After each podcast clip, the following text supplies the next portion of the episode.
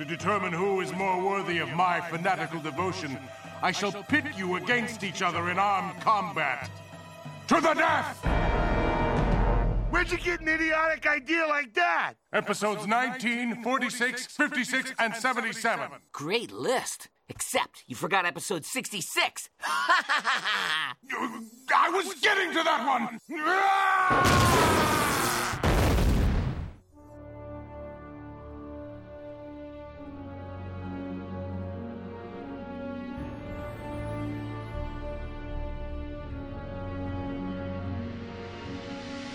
Just who the hell are you?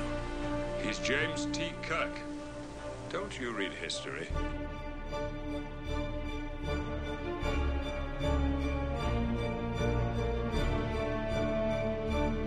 What did you say your name was?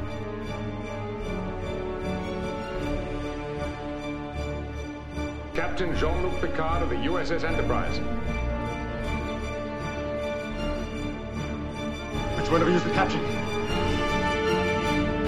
We violate the treaty, Captain. Red alert! All hands, battle stations! This is Captain Kirk. Incorrect. Can we just get down to it, please? Prepare to attack. All hands, battle stations.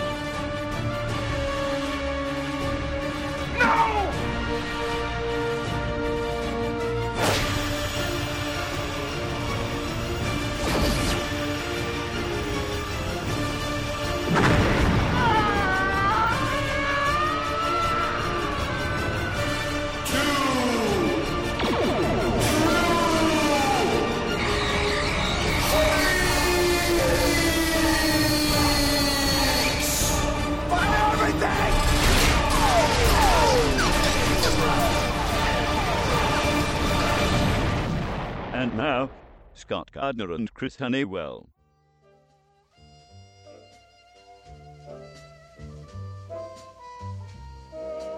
Hello and welcome back to Star Trek Monthly Monday. Yes. This is the old school original Star Trek Kirk style edition, and this is the 38th episode.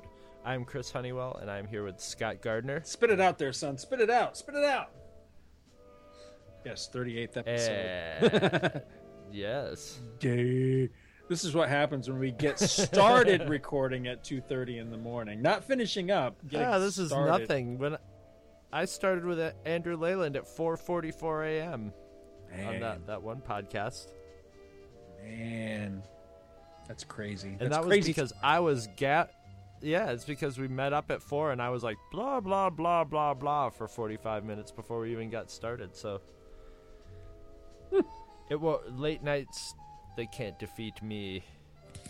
They're defeating me here lately. I'll tell you what, my current the agony of defeat.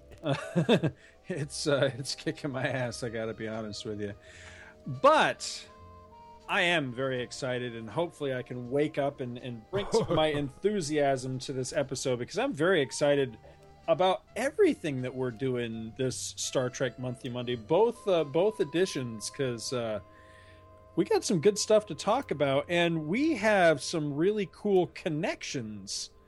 Somehow a while ago we kind of abandoned that thing we were doing for a while of trying to find the parallels in the stories that we were discussing. This one, you don't have to look very far. There's actually some really cool parallels in the stuff that we're going to be discussing, both the episodes and the comics and the two different series this time. So I will definitely be pointing those out as they creep up. But so anyway, do we want to just dive right into this? Do we have any Star Trek news or anything to? I have some Star Trek news, but I will. It's just a little piece of news, as I just got in the mail the metaphysics of Star Wars, or Star Trek, and I just started reading it. So you know, it's It's about stuff like, is Data really alive? What happens to your soul through the transporter? You know that. No, he's not. He's a freaking robot. No, he's not alive. It's written by a philosophy teacher, and it's very dry so far, which is okay with me because I just like the concepts of it. But it's not very, you know, it's not. It's a pretty pretty dry and straight up. You know, he uses, he doesn't really go like, well, you know, Descartes thought this or that, but he does a little. But I'll give a full review once I finish it. I'm about a quarter of the way through it. I got it the other day, so. Now I know who DeSalle is. Who's Descartes? Huh? It's DeSalle. Descartes is out by the car, and it's full of Diet Pepsi. It's out by defense. He's a philosopher, something like that. He's one of those guys, a bullshit artist. Okay. Now, I've seen that book around, so you'll have to come back and do an in-depth book review at some... You know, it's about time you pulled your damn weight around here with the book reviews, by the way. Well, I just realized something. Since we started this show, have you done one book review? No, and I'm I don't think so. Well, we did our book show, so I talked a lot about books and that, and I'm an avid reader. You're but I'm not a literate person, because you do read a lot. I mean, you're just as vicious a reader as I am. So what the hell is the problem here? I don't read a lot of Star. I believe I have done a couple Star Trek books. I know I brought up the Harlan Ellison story for that's right. Okay, all right, Forever. I take it back. You did read the Harlan Ellison book. There's another one that I seem to remember like having gotten in the mail, and I think it was I know what it was. It was Shatner's Movie Memories. That's right. Okay. All right. And I did a review of that. Right. Okay. All right. I'll climb off the back now. I realize that when it comes to like Star Trek and Star Wars, I'm more about the nonfiction books. I'm just way more interested in the nonfiction books. Like, whenever I'm on eBay looking for cheap Star Wars or Star Trek books, I almost invariably, you know, sort by nonfiction and least expensive.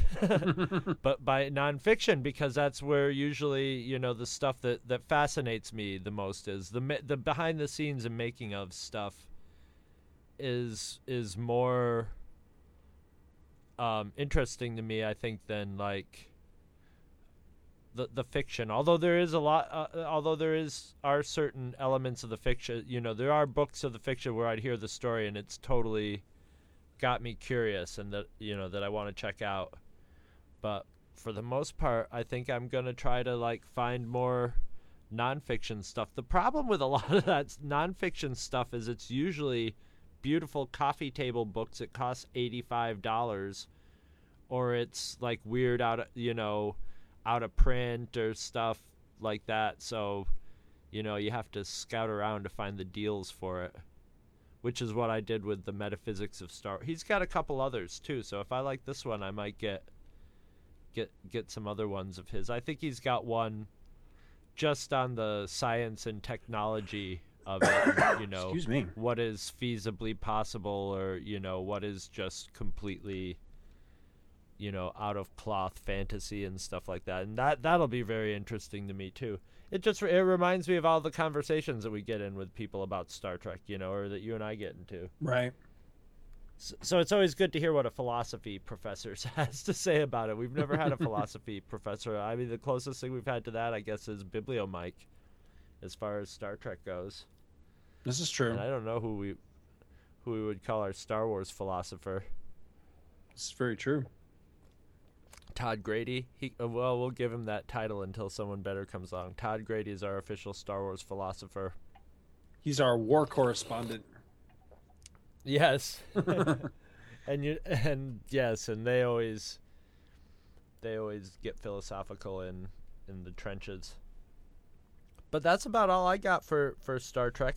I guess more of a preview of by next month I'll definitely have it read, because I take a shit at least once a day, so I'm always guaranteed to do some reading on it. You know, that was lovely. Thank you.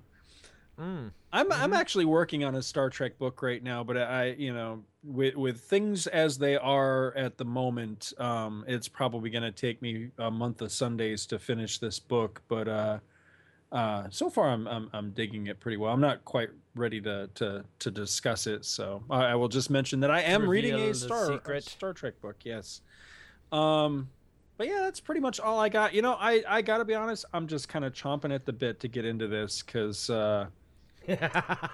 this one I've got a mile of lists for this one. So what do you say? You ready to just kind of dive into this one? Certainly. All right. All right. So the main feature for this this episode, we are going to be discussing the classic Star Trek episode, The Squire of Gothos. You can't even say it without laughing. No, I can't. Captain's log, stardate 2126.1. We are weaponless and powerless, unwilling guests of the creature who calls himself Trelane. I must say, they make a perfectly exquisite display pair. I object to you. I object to intellect without discipline. Mr. Spock, you do have one saving grace after all. You're ill-mannered. You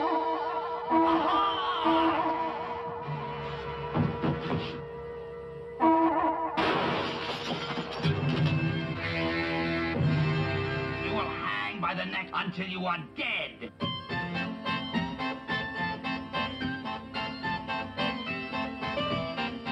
I want you to leave my crewmen alone, and I want you to leave my crew women alone, too. Are you ready? As for one challenged, I claim the first shot.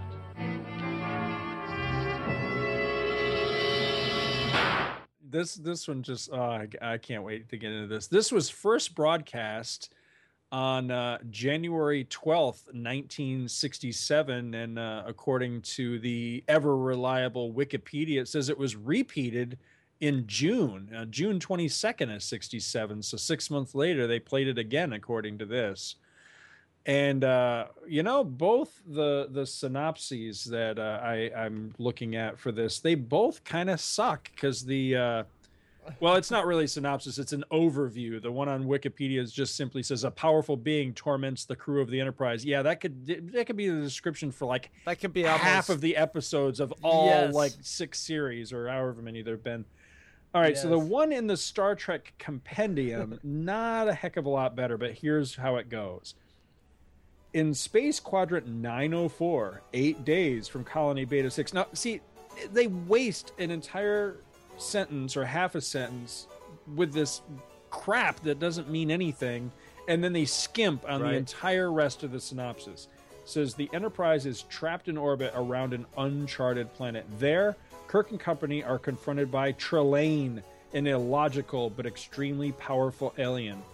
Although he appears to be an adult humanoid, Trelane is eventually revealed to be a child belonging to an unknown alien race. Trelane's parents rescue Kirk and the Enterprise from their playful son.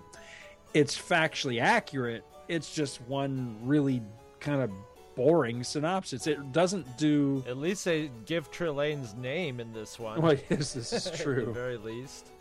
It's, it's factually accurate. It's dry, kind of dry and doesn't really... It doesn't fill in The flamboyance of this episode. It doesn't color in this one. This is a very colorful episode. Yes, it is. I'm gonna let you run first on this one because, as I say, I have just a scad of notes on this one. So, what do you think of the Squire of Gothos? Well, everybody. Let the Liberace jokes begin. That's my brother George. Now, I was waiting for you to say that because there's one thing I think this episode desperately needed, and that was George. And I think George should have been played by Jack Klugman. Because the other comparison in this episode is that not only does Trelane remind me of Space Liberace, but he, I've, until I actually bought the videotapes for Star Trek when they started to come out back in, what was that, the 90s? I always thought he was played by Tony Randall from The Odd Couple. He's got a little Tony Curtis in him, too. He's like Liberace, Tony Randall, and Tony Curtis. Yes, you're right. All mixed up into one one character actor. Mm-hmm. Yeah, and now, and you know his. I think this might be a little scandalous, but I think a lot of the reason that his flamboyance, would come off as being just rakish and playful and not effeminate if he did not sit down to the goddamn piano. But once he sits down to the piano, harpsichord, but, once he sits down and starts playing and talking at the same time and working his eyebrows, you just can't, it's obvious that they were trying to draw that parallel. There's a candelabra. It's just they put it there. It didn't have to be that way. Trelane could have been just a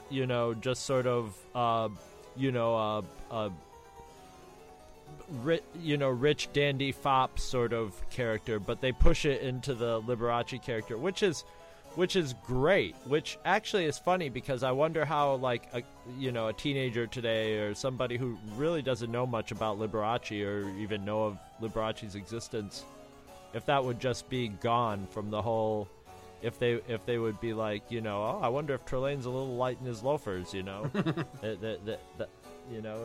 because I think that's, and at that point, in those days, I'm naive about how many people actually thought that, Liberace is being gay, or if it was just something that everybody was like, we don't talk about it, even though it's obvious, or if it was just no, he just hasn't found the right woman yet, or whatever. Yeah, it's obviously being lampooned in Star Trek. Yeah. But you and me, that myself, I never thought so. I mean, because characters like him and Charles Nelson Riley on Match Game. Oh, I mean, you watch goddamn it now, Rip Taylor. Like, oh, but back then, they're making overt jokes and stuff about it then, but we didn't get it. But you and I were in Carthage, where if there wasn't anybody being out. If there was somebody being outrageously gay, they were doing it behind closed doors with nobody looking in Carthage because it would be dangerous. So we didn't know what was up. We didn't know what was up with that. So that was something I never picked up. We just picked up that he was a goofy, over-the-top Star Trek character. But then when you add Liberace to it, we all knew. We came after Liberace's heyday. But we knew Liberace was kind of a funny character to make fun of because Bugs Bunny had done the same thing. That's how I first heard of Liberace, was Bugs Bunny doing his lampoon. And so this added a Bugs Bunny element of Star Trek to me. So I instantly knew, they're making fun of Liberace and this. And I loved it then and I love it now. I love his character. I love how they slowly reveal... how that he's a child. At first you think he's just ignorant. He's been looking through his telescope and he doesn't know the specifics of Earth life. And then you think, then you figure out, eventually, he's seen it all through a child's eyes. But where do I start on my notes? I guess I'll start at the beginning. I love at the beginning. It must, I never think of this, but I think it was morning on the bridge. I think everybody got up because they're all drinking coffee. They're all getting their coffee. Kirk does his requisite look at the yeoman's butt as she gives him his coffee and walks away. He just has to. And then, of course, everybody disappears. And this is what I was thinking. Man, and you know how there's lightning and stuff like that? Well, in space, a lot of things just must make the boing sound, because every time someone disappears or somebody makes something happen, in Star Trek, that boing sound happens. So that must have to do with something with matter transmission beyond that's different from a transporter. When they first beam down, I love that they have the salt vampire stuffed in the corner, you know, in its display case. And the first thing I thought when they had Sulu and Kirk frozen there is they looked like they were like in a club doing the robot. And and I'm looking at this, and I'm seeing them in their action figure pose, and I'm seeing the salt vampire, and I'm like, yeah, this guy is a teenage collector nerd. He's got all his action figures out, and he's going to play with them now. Beyond the Trelane stuff, my favorite thing is when Kirk finally gets back on the bridge, and he, like, whips onto the bridge, and there's a guy sitting in his chair. That guy gets out of his chair like he's going to get his ass kicked. He just fucking flies out of that chair when Kirk gets on the bridge. Like he wasn't supposed to, like he was just resting there or something and just like, oh shit, Captain on the bridge, look busy. What can I say? I enjoy this episode every time I see it. I haven't seen it in a long time. So, you know, I was pumped up. I always like to wait till the last minute so it's more fresh, so I watched it a couple days ago, but I mean, I wanted to watch this one from the second we picked it, and it could have fallen. I'm trying to think of the name of the episode with the giant cat, the Halloween type episode. Cat's Paw. Hey. It could have fallen into that territory very easily. There's a lot of similarities between Cats. And of course, Cat Paw came after. Yeah, it's same castle. Just the same, a lot of the same sort of situations of them being, you know, toyed with, and a central power source that had to be dealt with in order to, foil the person, and the sword play in this one is hilarious. Trelane is like a master tree killer, because that's all he seems to do is run around and like hack branches off of trees as he chases Kirk around. And I love how and I was starting to play a game of trying to see like which branches were probably scored, you know, or made to just like fall apart when he'd whack him with his like he's using like a machete. But of course as a kid that scared the shit out of me. That was I was thinking watching drama. Those scenes with the sword there that I was wondering what that thing was actually made of, because the scenes were like Shatner was holding that branch over his head as Trelane swinging that sword. What if that was the moment where the sword went through that branch? Yeah. You know, I mean, would that leave a mark if it had hit Shatner in the head? It would have sliced through his uniform and given him a gash, and then he would have put his hand to the gash and to his lips, tasted the blood, and then kicked his ass. It really looked like a real sword. That looked like a sharp sword. I mean, they were using there were real pieces of wood, and it was sticking in them. And so I think it was a real sword, and that's why I think he was doing a lot of just broad, you know, whipping it around and chopping trees rather than a lot of, you know, real sword play between him and Shatner. Although there's a fair share of that. And, of course, Shatner does a bit of... swing kicking in this one too, which is always greatly amusing to me. As a matter of fact, this one was almost as good as the Indian pole dance swing kick that he did in the Miramonte episode. He also does a forward somersault, which I got a kick out of. always no shoulder rolls that I no I shoulder remember. Roll. No, it was an actual somersault this time. But They do a good job with a limited amount of sets. You know, they have to really pour on the dry ice in this one to cover up the studio floor, you know, for the the whole chase scene. But, you know, I was watching it and I'm like, yeah, they did a really good job of just like using this same piece of studio probably and then rearranging the trees and having Shatner run through it. They did a pretty decent job of making it see, you know, it's funny because when you think Next Generation has, you know, all the advances of Next Generation, they still did the same thing. They still had people running through sets with dry ice on the bottom of them too. So, you know, that's a part of Star Trek I've come to know and love. But I wish you were a Futurama watcher because this episode is so directly parodied and probably the greatest episode of Futurama because it's got the voices of Shatner, Nimoy. I don't think DeForest Kelley was alive when they did it, but I think Sulu and Uhura and Chekhov are all in it. And basically, you know, in Futurama, there's no celebrity that's dead. They're all they're all heads in jars. So there's like a celebrity head museum. So whenever they get a celebrity guest, you know, they can just get it out of the celebrity head museum or whatever. But this alien brain, of course, takes all the Star Trek celebrity heads and gives them bodies again on a planet and basically is Trelane. You know, basically has them act out, you know, his favorite episodes of Star Trek for him. And when Kirk gets a body... Again, he's fighting with one of the main female characters in Futurama, and of course, within like 10 seconds, they're making out on the ground.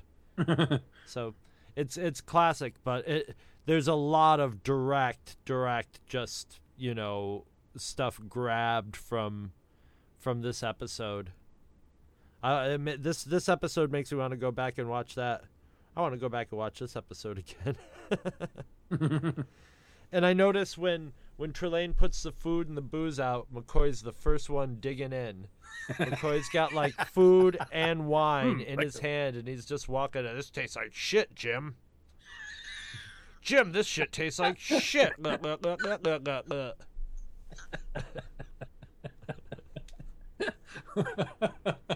Hey, you're right, too, because he does. He's the first one at the table, and then he comes over and he's bitching about there's no taste to anything.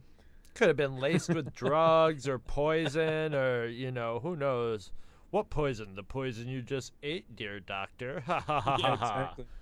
But he doesn't. And he's the doctor. He's usually the one who would be like, Jim, put that down. You don't know what's in that. And he was just like, wine? And I hope this guy gets his wine right at least.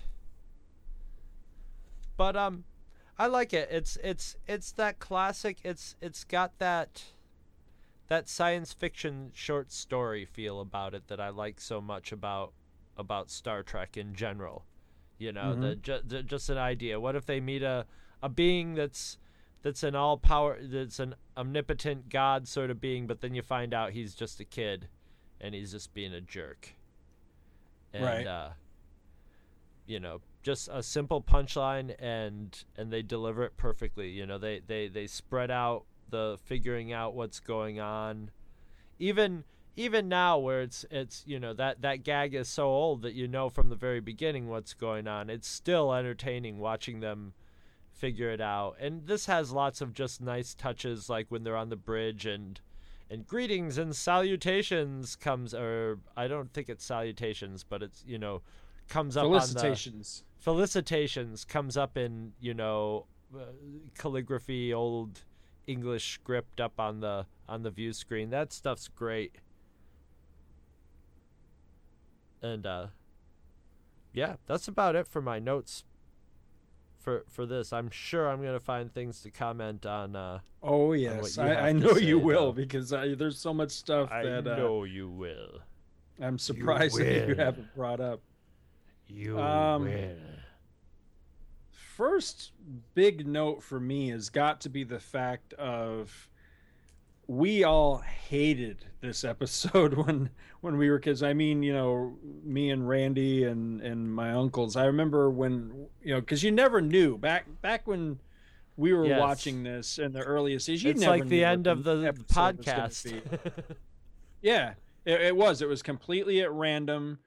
And I don't even think they played all of the episodes on the channels that we would watch Star Trek. So it was just a crapshoot. You never knew what it was going to be. And this one was pretty quick where you'd know which episode it was. And I can just remember the sheer just, you know, crushed horror we would have when we would be watching it and go, oh, God, it's that one with Trelane again. Ah. You know, and we just didn't like this one, you know? And I think a lot of it was because of Space Liberace, you know? It was just, oh, this is the one where he fights the, you know, the panty waist guy, you know? But, you know, once again, you know, Star Trek proves that, you know, that it has that strength where there can be episodes like this that, you know, when you're a kid, you just couldn't see anything in it. And then, you know, you get older and you see it from a completely different perspective. And I really like this one. I like this one a whole lot. It actually is a really engaging episode on a lot of different levels. I had kind of a horrified moment in this that turned to going, hey, wait a minute. You know what? I actually like that idea. At first, it was right at the beginning of the episode where the yeoman is handing out what I presume was coffee. Space and everybody's coffee. Just setting... Yeah, space coffee. And she's handing these out. There's no lids on them. And everybody's just got them just propped all willy-nilly all over their consoles and stuff. And I'm thinking, now, if I've learned anything or if I had anything drilled into me in place, it's that computers and drinks don't mix. You don't put these together. And so at first I was like, that anal retentive button was being hit where I'm just going, no, don't do that, you know? And then all of a sudden I realized, hey, wait a minute. This truly is an enlightened future where the boss isn't bitching and riding your ass because you're setting your coffee next to the computer. They've like, gotten hang up, you know? Mm-hmm. And he's coffee for everybody. Because the worst one... You know, the one that I was looking at just waiting for the cup to tip over was Uhura's station because hers is at that real steep slant. And she's got the cup there through almost the whole episode. As a matter of fact, there was even a continuity glitch that I caught where in one shot as somebody's walking past her on the bridge, the cup is there. And then they had a close-up shot and the cup's gone. Or maybe it was the other way around. But anyway, there was one scene. It's later in the episode. It's not that first opening scene. It's much later where the cup is there in one shot and then gone in the next. So they probably filmed it, you know, part of it at the same time that they did the opener part of the show. And then the two didn't match up later on. But you look at the angle of where she's got that cup set. And it's set at the top of her console. So if it spills... it's going to run into everything at her station, you know, and just short the whole thing out, you would think, you know, based on our technology. But I like that apparently they've gotten over that. But I do have to wonder, now, what are they going to do with all the cups? Because I've never seen a wastebasket on the Enterprise, you know, on the bridge. They probably just have a bin that they throw it in, and it turns it into energy to reuse, and then probably they probably turn it into more coffee. See, I still wonder, do they have that technology in this Star Trek? Because I've never figured that out. Well, they do just sort of, I mean, even, you know, when they go, when, I don't remember what season it was, when they finally do, you know, show, was it the one with Khan where they're like, look, you can go and just say, you know, sorry and brandy and poutine with a side of gummy bears and it would open it up and it would be there. That's not some fast microwave oven or something. That's right. And I think there's some part where they said, you know, they do some diddly squat thing where they say something like, well, it's like the you know, the transporter and all that. So I would think so, you know. Yeah, I've never, if anybody listening knows that for sure one way or the other, please write in and let us know, because I've always wondered about that, because they just dump it out the back of the ship. Well, you know, much like the holodeck and Next Gen, it seems incredibly inconsistent. Are they eating real food? Or are they eating, you know, do they have actual replicators and just they're just not calling them that yet? Because it seems like you say, you know, it's like in some episodes, like I remember when Kyle orders the chicken soup for the cop, or, you know, for the security guard in Tomorrow Is Yesterday. Mm-hmm. It seems like that happens much too fast for that to be anything other than replicated, you know, he couldn't possibly be calling down to the galley that fast. But then later, like in Star Trek 6, we see that there's actually a galley where food is being prepared. So what happened there? You know, it just seems inconsistent to me. So I just want to know one way or the other, because I lay awake at night thinking about these things. Scott Gardner wants to know. And I know that this is an early episode, so this definitely explains the inconsistency, but I just found the part where they're talking about a desert and then Spock pipes up about, you know, saying something about deserts. Just seems very odd, seeing as how the planet he comes from is basically Tatooine. You know, it just seemed very strange. Yes. Spock is once again doing that goofy line delivery, like he's screaming on the bridge, "Full reverse power!" And it just was like talking very loud. Yeah, what are you screaming about? And what the hell does full reverse power mean anyway? He says several lines in this episode that, you know, the more I'm watching Star Trek again, I'm actually finding that Spock doesn't impress me the way he did when I was a kid. Because I'm smart enough that I can listen to some of the lines and go, you know, that's bullshit. That doesn't mean anything. You know, like the one where he goes, I love the line in Star Trek The Motion Picture where he says, I believe the closed orifice leads to another chamber. Yeah, no shit. Every orifice leads to somewhere. That's every single one of them. Yeah, that's pretty much what a door is, dude. It goes somewhere else. Yeah. Moving on. I love the enhanced version of this. Did you notice the lightning flashes in the cloud cover on the planet? Yes. That was cool. That was really cool. See, it doesn't take a lot to please me, you know? It just doesn't. You know, I bet you if Dark Knight had lightning flashes in the clouds, I'd probably like it better. Anyway. No. We got just about everybody in this one. You got Kirk, Spock, McCoy, Uhura, Sulu, Scotty, everybody but Chekhov, because he wasn't even in the cast yet. Plus, we get DeSalle. I kind of like DeSalle. I wish he'd stuck around more, because he seemed like he was actually kind of an interesting guy in this. But they do need to decide, is it Jaeger or Jaeger? Because Spock calls him Jaeger and everybody else calls him Jaeger. So what is it? It's his Vulcan accent. I guess. I love the part where he seems incredibly dismissive of Mr. Spock, and I like to be able to read between the lines that, you know, as we've said before, I would imagine working for Spock, you know, being an officer under Spock would not be a pleasant assignment at all. And you kind of get that feeling in the part where they're on the bridge and Spock asks Jaeger, you know, how long would unprotected human beings last down on these weather conditions? And, you know, Spock's the guy that calculates everything to the umpteenth decimal point. Yes. What does Jaeger say? He says, not very long. And he turns around in his seat and turns his back to Spock. And I just love that scene, because I read it very much as him just going, screw you and your precise calculations. They're not going to last long, dude. I wanted him to say a Scotty line like, he'd be dead already. You'll be dead. But that is true. Spock would have said he would have 32.527 seconds to live, which is just patently ridiculous, because you just can't calculate what every human being, you know, every human being is going to be like. 5.226, 5.227. Oh. Right.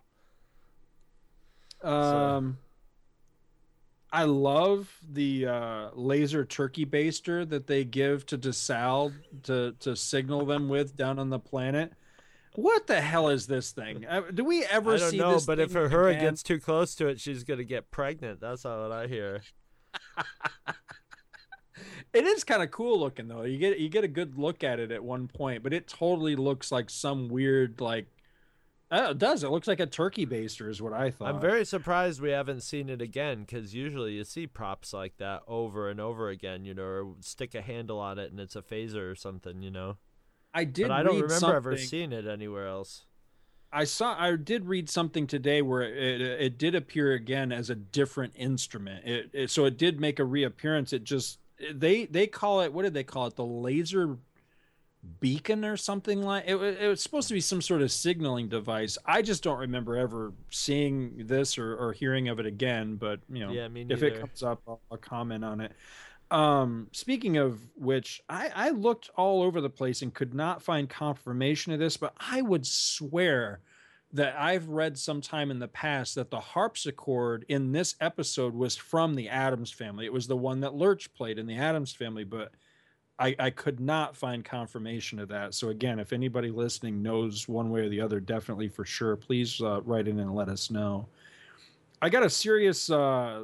The Empire Strikes Back vibe from the environmental suits that they wore down to the planet. I thought that was kind of cool. Uh-huh. Uh-huh. Now, this ties in very heavily to our quote-unquote theme for Star Trek this month, but William Campbell is the actor that played Trelane in this. I like this guy. And I didn't when I was a kid. I didn't like him at all because, again, I thought he was very... You were equating the character with the actor. Yes. Yeah, very much so. But I just thought he was very effeminate and foppish. But I've come to really like the guy a lot. But anyway, remember that name, William Campbell, because it's going to come up again later on. Why can't they do math in this episode? Now, Trelane is making all kinds of references to Napoleon and things like that, yet somebody comes up with the idea that he's looking in on events from 900 years ago. Now, I know they hadn't quite worked out exactly when Star Trek was taking place yet in the series, but they're not in the 27th century. Even without having nailed it down to the 23rd century, they still knew that they weren't that far in the future. I'm pretty sure. I could be wrong about that, but I'm pretty sure that was never Roddenberry's intention to be that far into the future. So, yeah, somebody screwed up somewhere. Nice sideburns on Trelane, by the way. Those are about the fakest looking... Yes. You know, and again, this is a detail that would have escaped our eye when we were kids watching it on, you know, crappy black and white television. But now in the nice definition that we can see it in now, you can see that the hair color doesn't even match.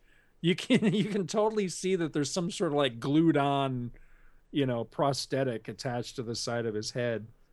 Yes, that's the only, I guess, drawback from, and this happened before the enhanced edition came out, because they remastered them too, I think, before they enhanced them, and all the remastered ones were these are the remastered ones with just added effects. So yeah, all the cardboard plastic rocks look more cardboard plastic. You could see walls and you know, the walls around doorways move more. You can catch the people who are moving the doors. Sometimes you can catch their shadows or their arms and legs a lot easier. And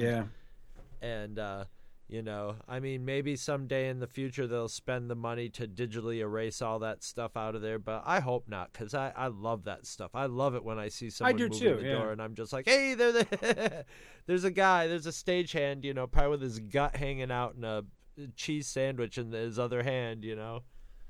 Well, I like pointing that sort of thing out, because I hope, and I'm sure it'll happen eventually, but it'll be sad the day when it's far enough in the future that it will be forgotten that, you know, how people would have viewed this when it originally aired, that you didn't have that level of detail, and you could fuzz a lot of stuff up, and you could just kind of futz a lot of stuff, because you knew the resolution wasn't going to be there. Because I can remember, you know, when these started to come out on videotape. And videotape, let's be honest, I mean, videotape pretty much sucked. I mean, it wasn't that much better than 60s broadcasting when you get right down to it. But even that next level, you could start to see some of the you know, the wire work, let's say, because I can remember watching, I think it was The Conscience of the King, and going, dude, there's a fly buzzing around in this episode and things like that. So yeah, you know, as we get more and more refined, yes, it's really cool, but at the same time, you know, your suspension of disbelief either has to ramp up, or you're really gonna, you know, you're in for a bit of a shock, because yeah, you do, as you say, you can see so much more. Yeah, they didn't sweat that stuff in those days. They were just like, yeah, they didn't have show up. Yeah, they didn't get to show up. It was a long time. It was a long time before I was watching Star Trek in color. You know what I mean? When I first started watching Star Trek, it was on a black and white set. So yep. Yeah, me too. Even more, you know. And I mean, those were the days when you tuned in a channel, you had your channel tuner, and then you had another dial under it that was like the fine tune dial, or some TVs had a wider dial on it. And the fine tune was to, you know, contrast. To fine tune it. And you would, but you almost sometimes could never be perfectly on a channel, you know, tuned onto a channel. So yeah, you almost never had. I was watching some old commercials from the 80s, and just, you know, the way they looked and stuff, and just made me remember, you know, what watching TV, everything, you know, on most TVs, everything would have a sort of glow, a halo around it and stuff, especially when you watch science fiction stuff with stuff out in space. So it had a really weird, I think, and, you know, in the near future there'll be some retro movement of DJs and stuff who use videotape and stuff for that, to get that effect, or even more probably they'll use expensive computer software to take high-tech digital crisp video and make it look like 80s crappy and fuzz it up. Yeah. Videotape. Yeah I wouldn't surprise me at all. Because, yeah, it does, you know, to those of us that grew up with that sort of thing, as you get more and more refined and crisp and clear and everything, something's kind of lost in that process. You know what I mean? A little bit of the magic that went into the making of these things is lost, because then you start to see... Well, it brings them more into reality. They're almost a lot when you don't think of it when you're watching it then, and we're not thinking of it when we're watching stuff now, because in the future when they have space holovision or whatever, and people go, look, they were watching it on this flat screen and it didn't even reach out and massage their face or anything like that, and you couldn't even have sex with your computer in those days, you know. It was how did they get along? But you know, it's when you look backwards through media, it just almost becomes, and whether it's movies or TV or whatever, it almost, as you go back in time, it almost becomes more like paintings, you know, or something like that, you know, something more. Even the cheesiest shows or the most popular shows take on a sort of artistic feel to them, because they have that look, you know, they have the look of the old medium that they were filmed in. And so all of a sudden they become almost artsy, or, you know, or kitschy or whatever. But they, you know, even when they become kitschy, they're moving towards being art. I always find that it's like music, you know, with people listening to vinyl and going, but the sound of vinyl, you know, it reminds me of the old days, or it has just that more organic feel to it. Yeah. I agree. Art. I like the exchange between Spock and Trelane down on, you know, when he actually brings everybody down, and he and Spock have a little tense moment between them, and I like that a lot. I like, you know, basically Spock's analysis of Trelane, because it's pretty spot on. But I like Well, that's what I like about Spock is Spock is never shy to tell somebody that, you know, to basically Spock, for being a Vulcan, basically tells a lot of people, fuck you, in very succinct, logical terms. But and even as good friends, he's just constantly saying stuff that translates out to, you know what, fuck you. And that's what he does with Trelane. He's just like, yeah, I got your number. You're an idiot. And that's right. I said it. And, you know, and Trelane just hates him because he's not the kind of toy. He's like a Barbie doll, you know. Trelane's into playing with the G.I. Joes, and Spock's like a Barbie doll. He's just like, what are you doing in my toy box? That's a totally sounds like something that would happen like at a gay bar. What are you doing in my toy box? Get out of my toy box. Jesus Christ, where did Miss Thing come from? I like the Bob Deers, though. I'm listening to the part. It was a rice picker accident. And they go on a long time about how this device must work. This, you know, they you know, they're thinking that all this stuff that Trelane is doing is from some, you know, magic box that he's utilizing to pull all this stuff out of thin air. And I'm listening to this dialogue, and I suddenly realize, you know, this device that they're describing is basically a holodeck, you know, about, you know, making, you know, taking matter and creating, or I mean, taking energy and creating matter and then turning it back to energy. You know, it really is, you know, the concept is the precursor to what would eventually become the holodeck. And I thought that was very, you know, very interesting. I also thought, you know, they immediately start planning on destroying it. And my first thought is, isn't that the thing that's keeping you alive? Yeah, I know. I had at the same time. Yeah. You might want to think twice about blowing everything up and being, especially Kirk, since he got his little chance to take a little whiff of the outside atmosphere. Well, I had that thought because they're all whisked off the bridge. And I could be wrong, but I think he took everybody, which also I had the thought, you know, we already know that the computer on the Enterprise is not very smart. We have seen time and time again where, you know, there's some intruder on the ship or there's a Klingon vessel off the port bow or whatever, and the friggin' computer doesn't bother to tell anybody. You know, you didn't ask. Exactly. So I don't think that the computer is smart enough to call down to, you know, engineering and say, hey, by the way, there ain't nobody up here, you know? And so at what point does it get to, is there actually a point where, you know, the ship's suddenly spiraling down toward the planet before somebody somewhere else in the ship is going to take notice and call up to the bridge and go, what are you assholes doing up there anyway? And finds that there's nobody in the store, you know? I would hope they had some sort of dead man switch there that a human had to hit every 5 minutes or something, you know, just to... Right. Just so you know there's somebody up there or whatever. Exactly. So, yeah, you would. I don't know.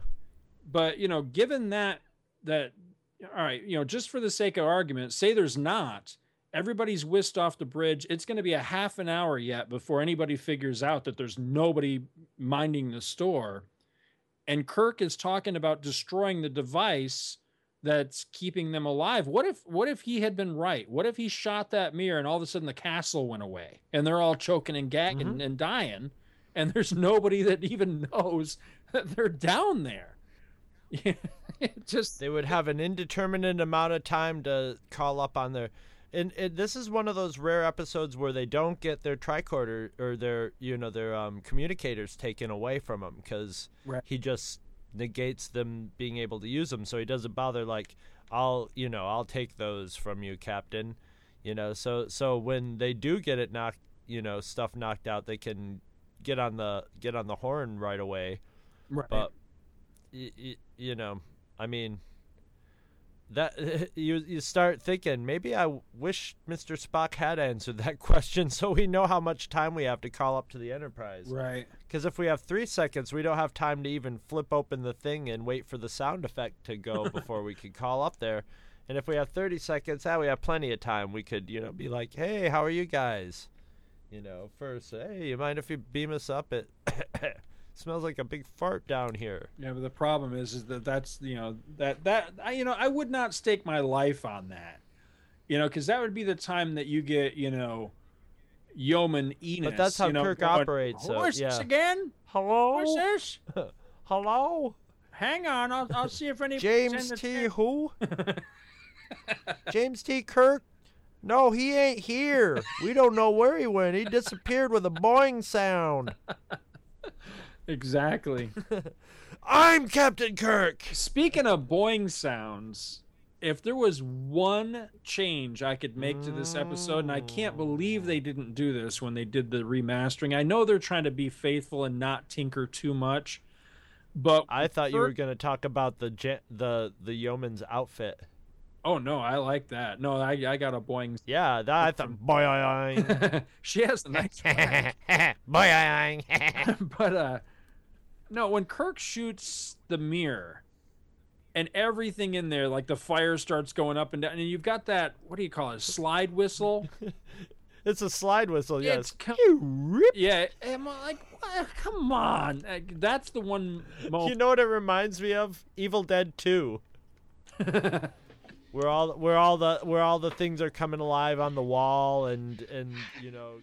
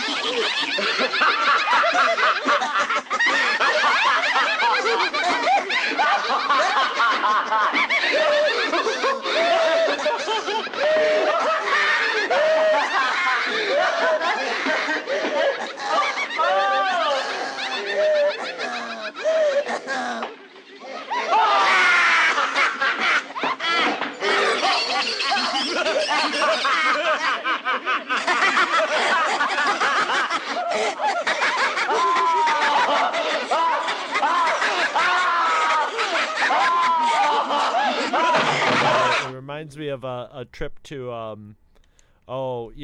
there's different chain stores of them, but I think it's Bugaboo Creek here where you go and it's like, hi, I'm Morton Moose from Bugaboo Creek. Wee-rip. Yes, that was really cheesy.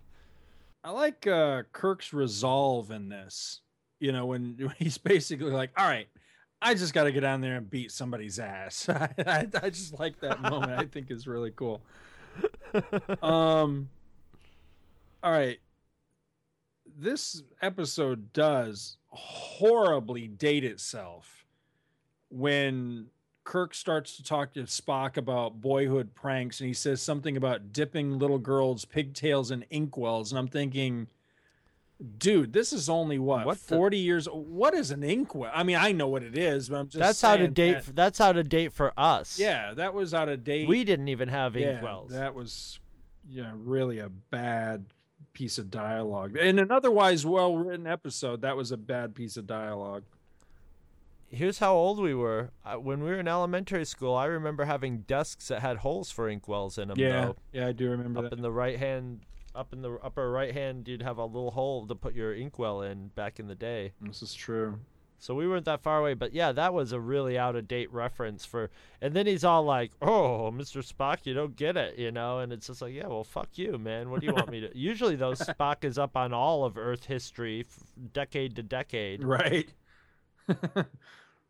I do... I like this episode, though. I like the Twilight Zone ending, because that's what it feels like to me. This feels very much like a Twilight Zone. The whole episode is... script. It's very much like the kid who, you know, rules that whole town with the power of his mind, sort of like, it's good that Trelane is playing on the harpsichord, right? Yeah, we all like Trelane's music. It's good. Happy birthday, Trelane.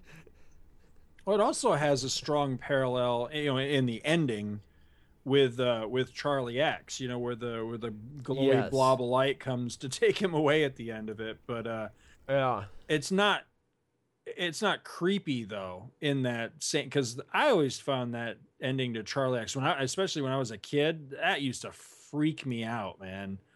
Because it was like he was being taken away to hell or something. You know what I mean? Like he was being taken away to be punished, which he's actually not. He was being taken away to be, to be raised and cared for by the, by the glowy blob guy or whatever. But it was a floaty head in that one, wasn't it? But it still felt weird. It felt like like being taken to be, something sinister was going to happen to him or something. Whereas in this one, he just kind of, he pulls the same kind of fade out, but repeating a chant too. Which there's something creepy about that. There's at least 3 different episodes where that same sort of thing. Because the one with Apollo does the same thing. He fades away and he's kind of repeating the same thing. And over with and over. Evil Space Burger King. Oh, does he too? Does he say the same thing over and over as he disappears? Well, he's saying something like, no children, blah, blah, blah. He has all little sing-songy, creepy things that he says as he fades away. Yes. What a world. What a world. Now, what's really cool is there's strong, strong parallels between this episode and, damn, what's the name of it? Encounter at Farpoint with Q.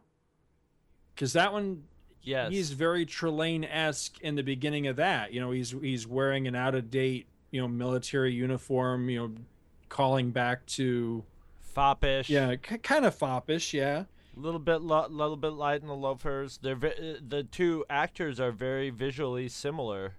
They both have that sort of square, leading man face sort of thing, but that sort of shiny Campbell's soup kid look to him too. You know what I mean? Right. Well, then also the mangy ball cheeks.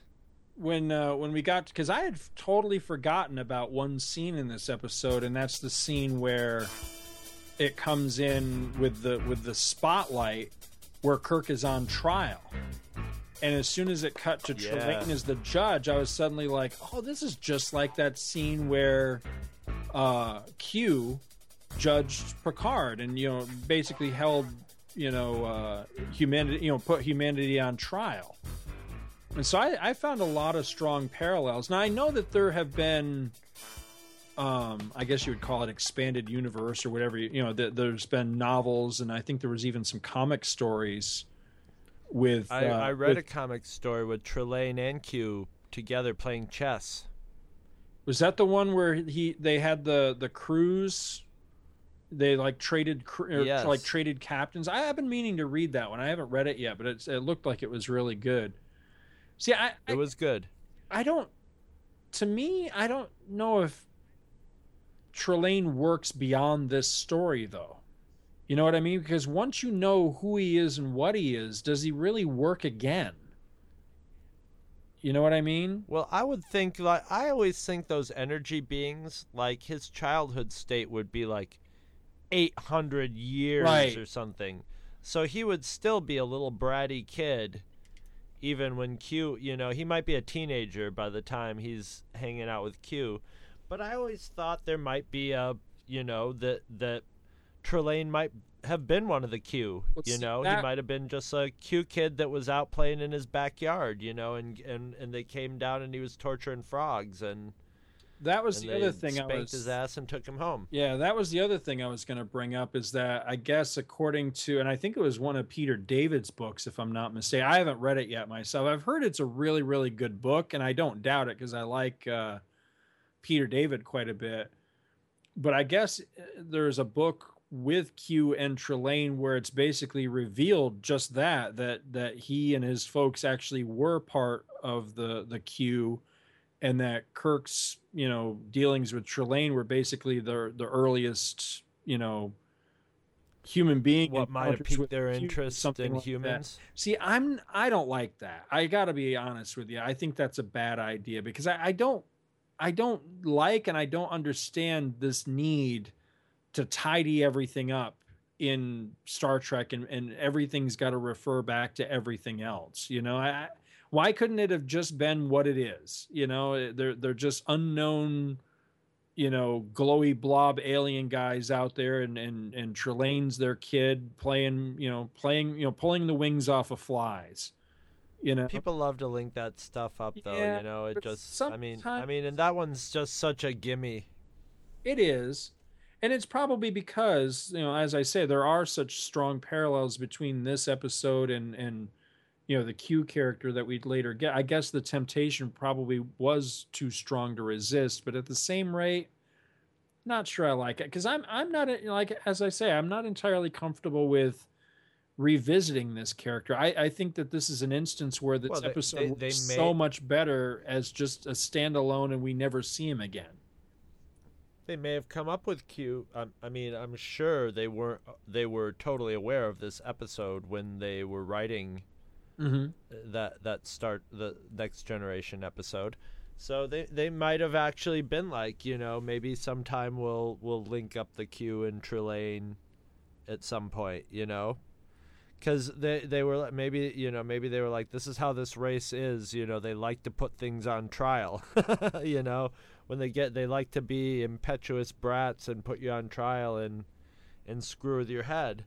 And Trelane was just a kiddie version of it, you know. And right. When you got Q, you got an adult who did it with a little more, you know, you didn't really know what his intent was, but it was at least it had the appearance of being malicious, you know, or at least darkly humorous, very darkly, you know. He always put the threat of death in there, though, you know. He was always doing something that seemed horrible, and then always the excuse of, I was just testing you, never seemed to be, you know, that never seemed to wash. Right. So it would make sense. They both have that same sort of sadistic edge to them. Although you got the idea from the parents that the parents like apologized and were like, sorry about Junior, you know, he's a little asshole. We know it.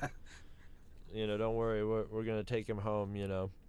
So you got the feeling that the parents were more like, you know, live and let live, and less like, you know, it would seem like if this was the Q, that the parents would have been like, you know, go to your room, and then they would have been like, ooh, humans to fuck with, and then would have just started in on on them anew, you know. But yeah, I don't really have a problem with the linking of the two. Doesn't put any sand in my Vaseline, man. So let's see. I've got another page and a half to go yet with notes. Did you have anything else on this one? Scott? Fuck. Yeah. You've been talking about the Squire of Gothos for too long, Scott. It's time to take a break and then come back and talk about Star Trek comics. But I don't want to take a break. Scott, it's time to take a break. I don't wanna. Scott? Aw, you never let me have any fun. Get in the space cage, Scott. I don't wanna. I don't wanna. I don't wanna. I don't wanna. Two True Freaks listeners, I'm sorry that you had to listen to that. We're gonna play some sort of shit, and we'll be back with some Star Trek comics.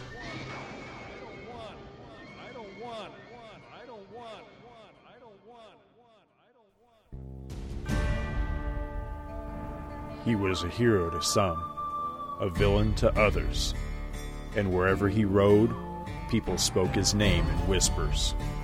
He had no friends, this Jonah Hex, but he did have two companions. One was death itself, the other, the acrid smell of gun smoke.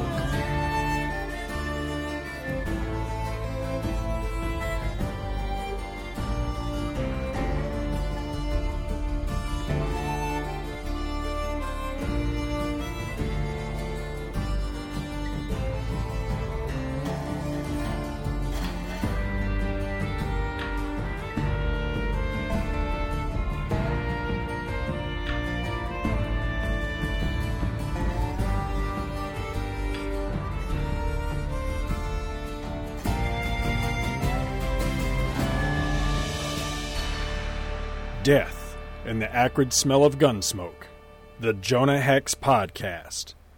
Available Thursdays at twotruefreaks.libsyn.com. Hello, ladies. Listen to your man. Now listen to me. Now listen to your man. Now listen to me. Sadly, he isn't me. But if he stopped downloading lame-ass podcasts and switched to Two True Freaks, he could learn to sound like me. Look down. Back up. Where are you? You're on the Enterprise with a man your man could sound like.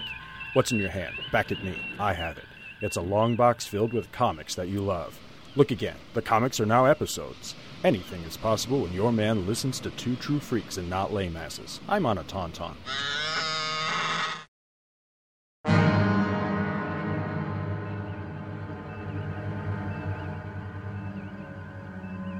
Welcome back to Star Trek Monthly Monday, TOS edition number 38. And this time around, we're going to be looking at some DC Comics Star Trek issues. And to start us off, here's Chris Honeywell with the synopsis.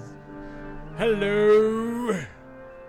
Yes, this is DC Star Trek number 31, way back from October of 1986, which means Scott and I were out of high school by then. And free and having our first Halloween outside of high school, which was probably pretty awesome and filled with destruction. I have a CBR of a Canadian one, so we'll just get this over with. Mine says 75 cents on the cover. I'm sure Scott's might say something different. No, mine's 75 cents as well. Ooh. We are in sync. Ooh. In sync with Canada. The cover's by Brzozowski and Marcos. And, of course, you have the usual Sutton and Villigran art. Tony Isabella did the plot for this one, and Len Wein is the actual scripter. Is it Augustin Moss? Augustin Moss I guess. Is the letterer. Yeah. Michelle Wolfman's the color, and Bob Greenwald is the editor. He is the editor. And this one is called Maggie's World. And we join our story as Mace Magellan breaks up a fight between some Klingons, humans, and the natives of the world that's named after him. Then after the fight, he gets drunk with the barmaid, who's a local and Klingon buddy. And Mace, by the way, is Hispanic. In case you couldn't tell by his Cheech-like speech patterns, the character actually asks him if he's out of his, quote, hairy Hispanic mind, as if he was Dr. McCoy. Meanwhile, Kirk is seeing off the Andorian commander Theman as he's retiring. Even the racist Bearclaw sends him his best and in the form of his grandfather's... identification card, because his grandfather's a great wise hunting guide, and Theman is an enthusiast of hunting and killing animals.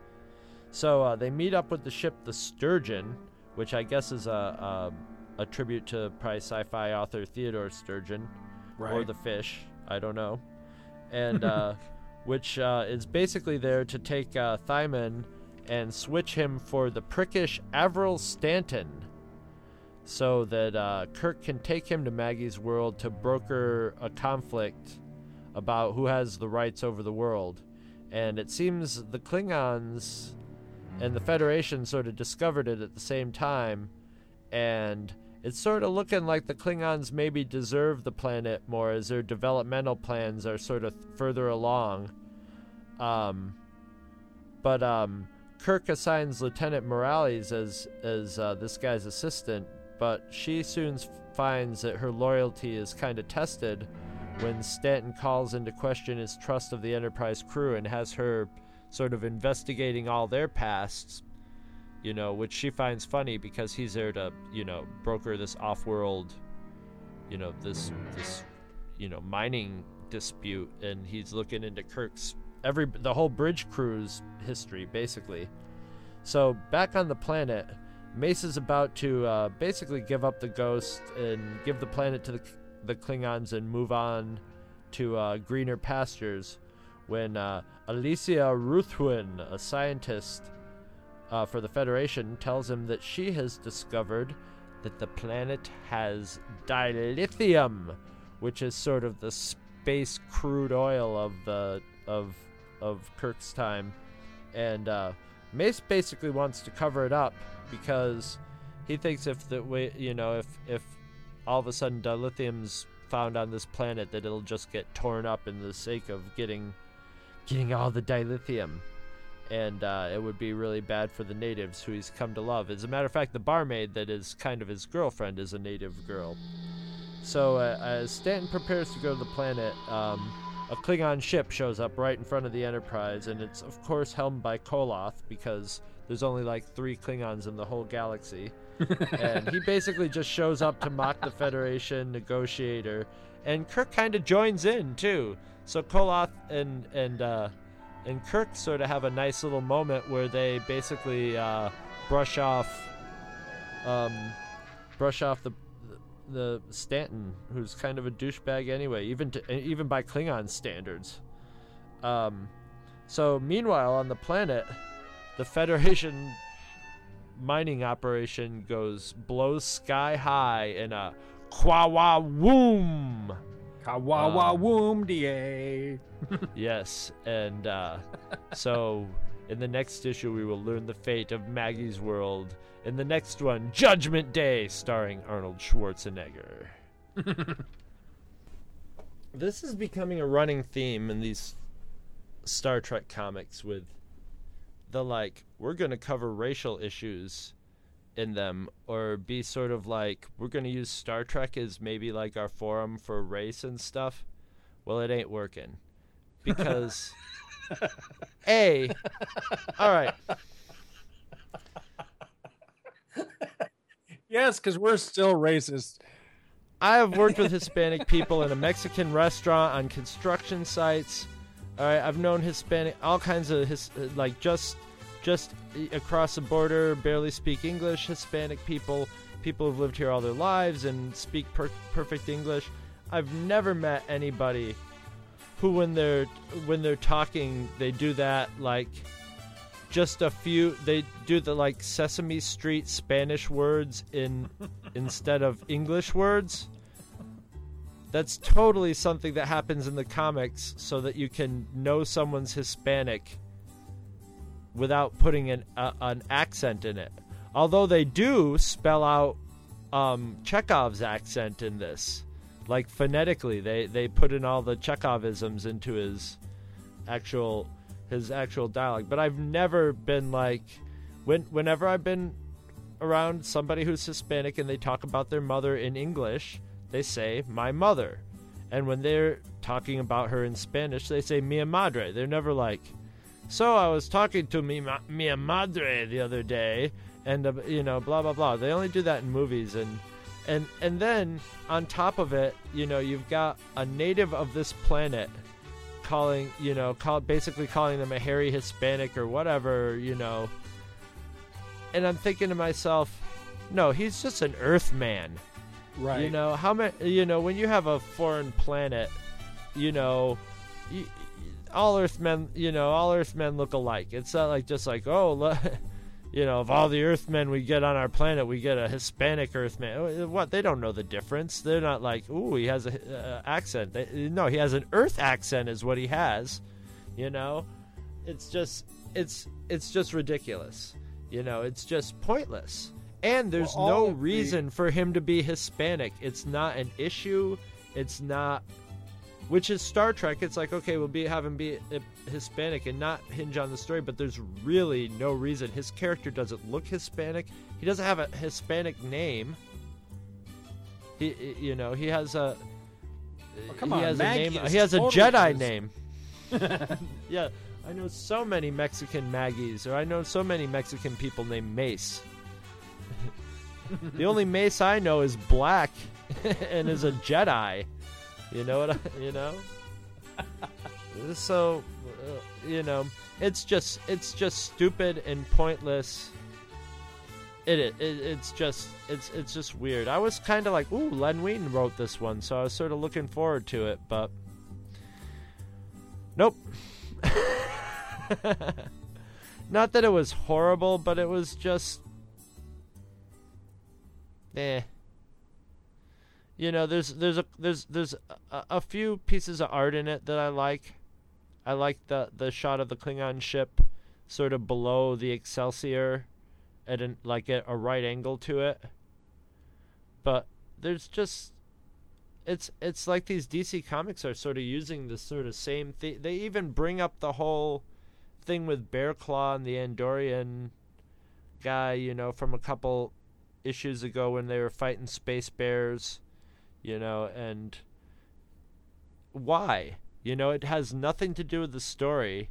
You know, I guess they're just they're getting, you know, they're getting rid of the Andorian character. They're just like noting his leaving, so nobody goes, hey, where's that Andorian guy? I liked him. Oh, no, we sent him off on the Sturgeon. But it's just weird. That's that whole, like, you know, we're gonna tackle racism, but they don't really. They just do it in sort of like a just sort of throw it in way. And you know what? This was sort of reminds me of some of the early Carmine Infantino Star Wars.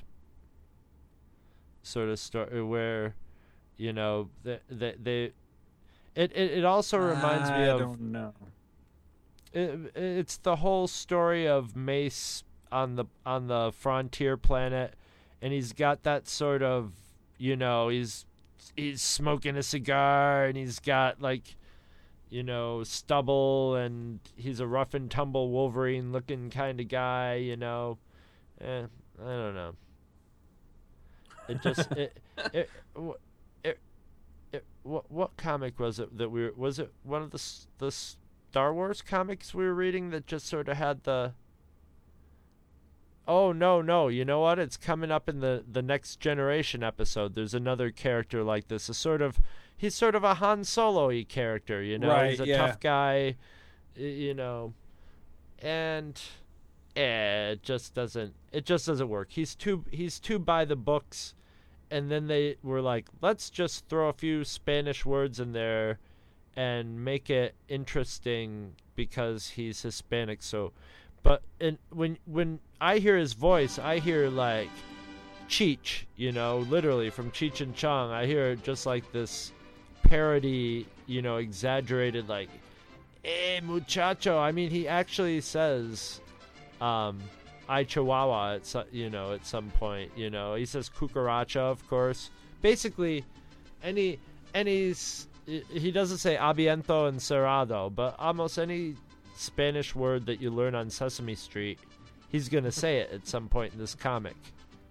You know, and he calls all the girls Chiquita. Yes, calls all the girls Chiquita.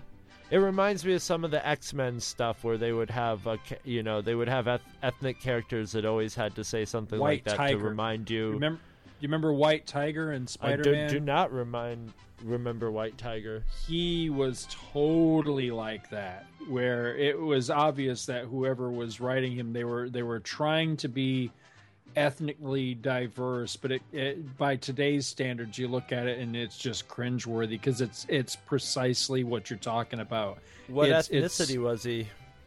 His Hispanic. But it's the same thing as this. It's where they just sprinkled it with a couple of Spanish words and called it a day, and you read it and it's just embarrassing, you know? Yeah. Very much so. You know, it's funny, though, believe it or not, when you and I were talking, when was that? Yesterday, I was only about halfway through this issue and was very much on board with where you were at. And I was literally, I was halfway through. I was up to page 12, and I ended up finishing the issue. And believe it or not, you know, I started out not liking this at all.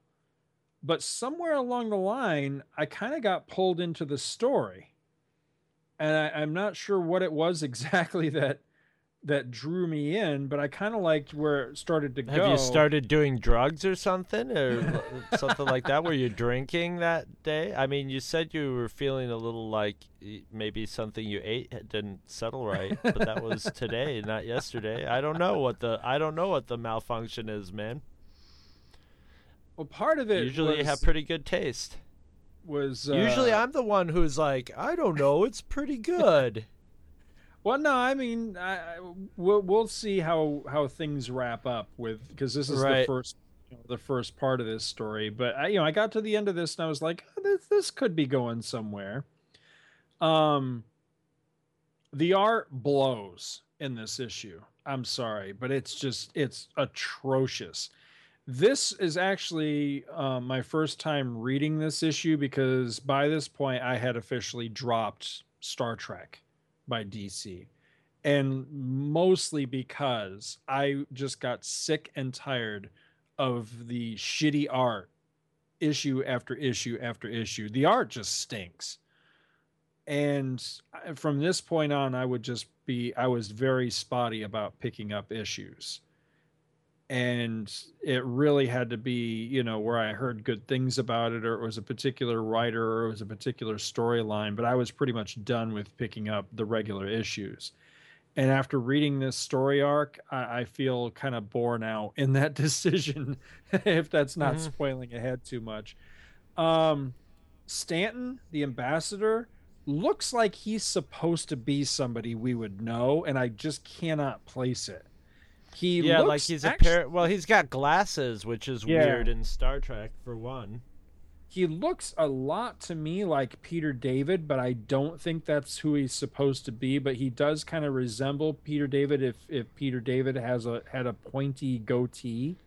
But it's like the Peter David of today too. So like, right? Yeah, that's true. Yeah, I'm not even sure if Peter David was associated with Star Trek during this time. I don't think so, but I could be completely wrong about that. Again, I don't really think it is Peter David. I'm just trying to give the listeners a visual on what this guy looks like. But yeah, that was my first thought, is this guy's supposed to be somebody, but we're probably not in on the joke. Right, yeah. But he is a total prick. And which is another reason I don't think it's supposed to be Peter David, unless there's some, Len Wein, Tony Isabella thing with Peter David that I'm just not aware of or something. But yeah, I think he is supposed to be somebody. And as you say, we're not getting it. You have a problem with your issue when the best part of the issue is an advertisement. I mean, this Man of Steel advertisement by John Byrne and Dick Giordano is freaking awesome. And that I don't have any of those on my CBR, so I didn't see them. So I guess that's why I have a more of a sour attitude. This idea of the Klingons and the Federation sharing the planet. Is this original? Because this really made me think a lot about Nimbus 3 in Star Trek V, which hadn't happened yet by the time of this issue. Had we ever been exposed to a story like this before, where they were actually? I know we've had stories before where the Klingons and the Federation showed up at the same time, and then there was going to be a battle over a planet. But did we ever see an instance like this where they were actually both down on the planet? Developing and it there were some sort of rules that whoever develops it best wins. That's what one of the first things that was just like this, it doesn't seem plausible to me that a planet that has natives that are developed and intelligent and have a culture would be like, all right, now this planet is for us to divvy up between us and the Klingons. It would seem that doesn't seem very, Federation to me. That doesn't seem very, what do you call it? What's that little thing that they're not supposed to break ever, ever? Yeah, exactly. Whatever. I'll remember it eventually. But it just doesn't seem like the Federation would be like, let's set up this planet and develop it. I thought they were supposed to watch it, Is it just because the Klingons are there that we have to develop it first? It doesn't work out. It doesn't seem to fit with it into the whole basic. It seems like something Len Wein made up without really maybe knowing much about Star Trek. It just didn't seem very, very accurate to me, especially since it's like, you know, mining operations and stuff like that, stuff that would generally, you know, and they do make sure to say, well, the Federation, we're not getting as much out of it, but we're also doing a lot cleaner job than the Klingons and all that. The sort of environmental message, but it's like the racism, it's just sort of a watered down little thing, you know. Well, plus they don't follow through on it, because that was the biggest thing that ends up irritating the hell out of me with this story is, as we'll see, the Klingons basically end up winning the day in this one, because theirs is the method that's chosen. And the reason that's given here why they don't go with the Federation's plan is, it says right here on page 10, it simply takes too long to extract the valuable ores via the safer method, which is the method that the Federation is using. So basically, these assholes are okay with the Klingons coming in and strip mining their planet. Well, yeah, it's, well, hey, listen, if you go to Alaska right now, you can go to these little towns in Alaska to work on the oil refineries there and get paid like, you know, $8,000 an hour to do it. And everybody in the town is rich because, but they're getting their town ripped up. But they brought the, you know, they were like, yeah, bring it in, because that that's what I'm assuming was happening here, is the natives were like, hey, if the Klingons are getting more ore out of here, that's more of a cut for us. And that's more, you know, that's faster. Our planet will develop and get us cable TV. So we want the Klingons. We'll take a little bit of pollution because they're not thinking in the long term or whatever. They're taking the short term. That's what I took on it. But I'm thinking to myself, why is the Federation even involved in that? You know, why is the Federation like, hey, we have our way of developing it? And then it's also intimated that if the Federation finds out, and also if the Klingons find out that they have dilithium, that it's going to be all over for the planet, that it'll just be stripped clean. And you'd think the Federation would not be the kind of place that would come in and strip a place clean for dilithium crystals, even though those are what basically run the whole Federation. Right. And in the original Star Trek, you did sort of get a feeling that dilithium was sort of like the gold of the future, you know, of like, you know, people could be like, ooh, dilithium, there's dilithium on that planet, so it would attract, you know, that it was. But at the same point, in a technically in a future without money, yeah, what's, you know, who's going to get rich off the dilithium, you know? So it all that stuff is brought up, not is hinted at, but is not brought up. Anything that's sort of Star Trek-y, like, you know, I mean, that you could have had a half-assed environmental message or whatever, but they start it, but then they don't finish it. And that's sort of been my running complaint with this whole run of DC, is a lot of times is they just sort of color it with the ideas of, you know, using Star Trek as a platform for social commentary, but not really. Right. They're playing it safe. And well, you know, comics are, especially the big two, are known for playing it safe most of the time, and when they don't play it safe, they make a big deal out of it, you know, a very special episode of Star Trek, you know. Right. Or issue of Star Trek, or, you know, or Spider-Man or whatever. So, you know, I guess you got to expect that from this. But I don't know. I always expect more from Star Trek. Like if a company's doing their Star Trek comic, I expect it to be on the A-list. You know what I mean? And it doesn't seem like Star Trek's getting the A-list treatment at this point. No, in DC. No, not at all. Well, I kind of wondered what happened to Mace's girlfriend, Ina, because she disappears between pages 5 and 19, and apparently she went to the space tanning booth, because I didn't even realize it was the same friggin' character when she came back on page 19, because she went from being a white woman to here she looks, I don't know what. Like she a looks Zeltron. Like, yeah, she does, very much so. She's very, very red on that page. Now, Koloth shows up in this, which was a moment I actually liked, although I agree with you that it does seem sometimes that there's like 3 Klingon commanders ever. But I like this because Koloth was played by William Campbell, who played Trelane in the episode that we just talked about. How convenient. And, very much so. Although he does not look a thing like Koloth, you know, from the original, for one thing. But that's that's also common of the Sutton and Villagran art. Yeah, very much so.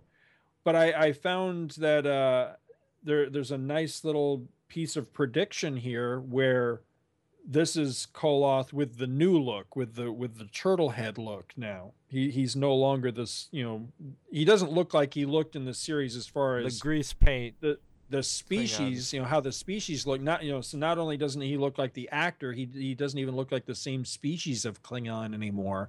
But we would eventually see Koloth again in Star Trek, played by William Campbell years and years later. Koloth returned on Deep Space Nine, and he was a turtle head Klingon in that. So I found this to be, you know, a nice tie. You know, it's totally unintentional, but it's pretty cool that, you know, they include him in here. The gap, yeah. Yeah, it does. I thought that was kind of neat, which is probably, I'm trying to remember what exactly turned my opinion of this. And now for the life of me, I can't remember why, because I know how the story turns out. But at the time, I kind of dug it. And I think that might have been part of it, was that I liked seeing Koloth come back. You know, I thought that was kind of neat. And I was impressed by the fact that, you know, while there was absolutely no forethought or planning in it, that it all ties in very nicely to when we actually did get Koloth back, you know, live action years later. I thought that was kind of cool. The only other thing I had on this, and of course you can't see this, but on the inside back cover, there was a nice Mazzucchelli ad for Batman Year One, which we're going to be covering on Comics Monthly Monday. So again, thought that was a nice little tie in there. Everything ties nicely into everything else in this Star Trek Monthly Monday this month. So far, this whole month, all the Monthly Mondays are sort of tying together this month. Yep. So we got the second part of this story. I'll go ahead and whip through my synopsis on this one. So we got Star Trek number 32. This was the November 1986 issue. Original cover price, 75 cents. Cover by Eduardo Barreto, who I usually really, really like. I don't dig this cover. For the biggest reason is that it doesn't say Star Trek to me. I mean, if it didn't have the words saying Star Trek, you wouldn't know that this was a Star Trek book. It's very odd. It's a sniper zeroing in on Mace, and there's a Klingon dude, and I guess it's supposed to be Kirk behind him, and it doesn't really look like Kirk. It just says Judgment Day. Len Wein, still the writer. Tom Sutton and Ricardo Villagran, illustrators. Augustus Mas, I guess is how you say that name, letterer. Michelle Wolfman, colorist. Robert Greenberger, editor. And the story, of course, is Judgment Day. So Kirk surveys the damage on Magellan's world firsthand, while Dr. McCoy treats the injured and says that this could have been a lot worse if it had happened during the normal working hours. And Kirk has assigned Savick to the job of investigating the explosion, but the Federation ambassador, Stanton, he starts throwing around accusations at the Klingons, and he makes things even worse until Magellan steps in to quell the situation. Savick reports sabotage, and I'm like, well, duh. Sabotage. But Kirk doesn't believe that it's the Klingons that have done it. You know, after all, so far it's looking like they're going to be the clear-cut winners in this contest for Magellan's world, so, you know, why would they do something stupid and obvious to mess that situation up?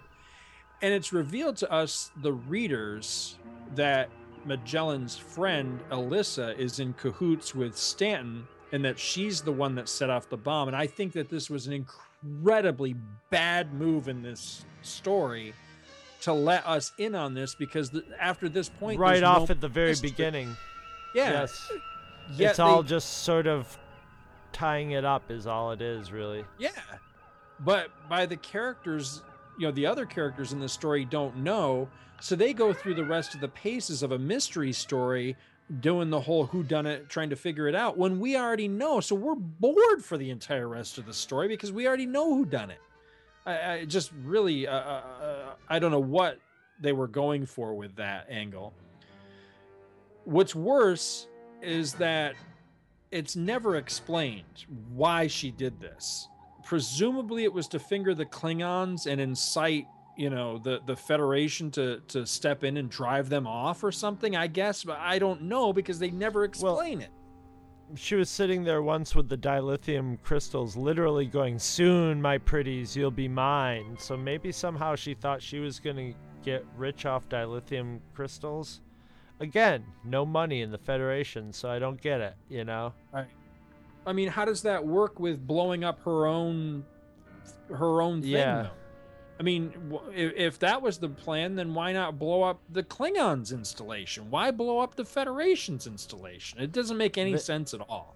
Yeah, they should have just been like, she's crazy, and left it at that. She's a crazy girl, you know, and left it at that. That's sort of how she acts. She sort of has that crazy girl sort of...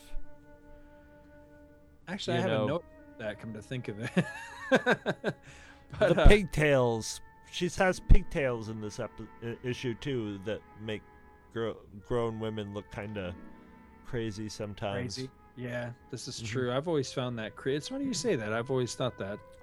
So in the meantime, while all this is going on, Commander Uhura receives strange, garbled communications on an obsolete Federation frequency and tries to trace the origins. They go to see Koloth to let him know that they don't suspect his people in this situation. But if the Klingons didn't do it, then who did? Well, Magellan, he thinks he knows. And so he stupidly confronts Alyssa. Why the hell would you tip off the killer that you think you know that they're the killer? That just Exactly. I mean, has this ever worked out well for anybody? Again, just a totally nonsensical move. So... Alyssa, you know, now she knows. So she goes and she gets her buddy Koval, the one-eyed Klingon. She gets him all drunk.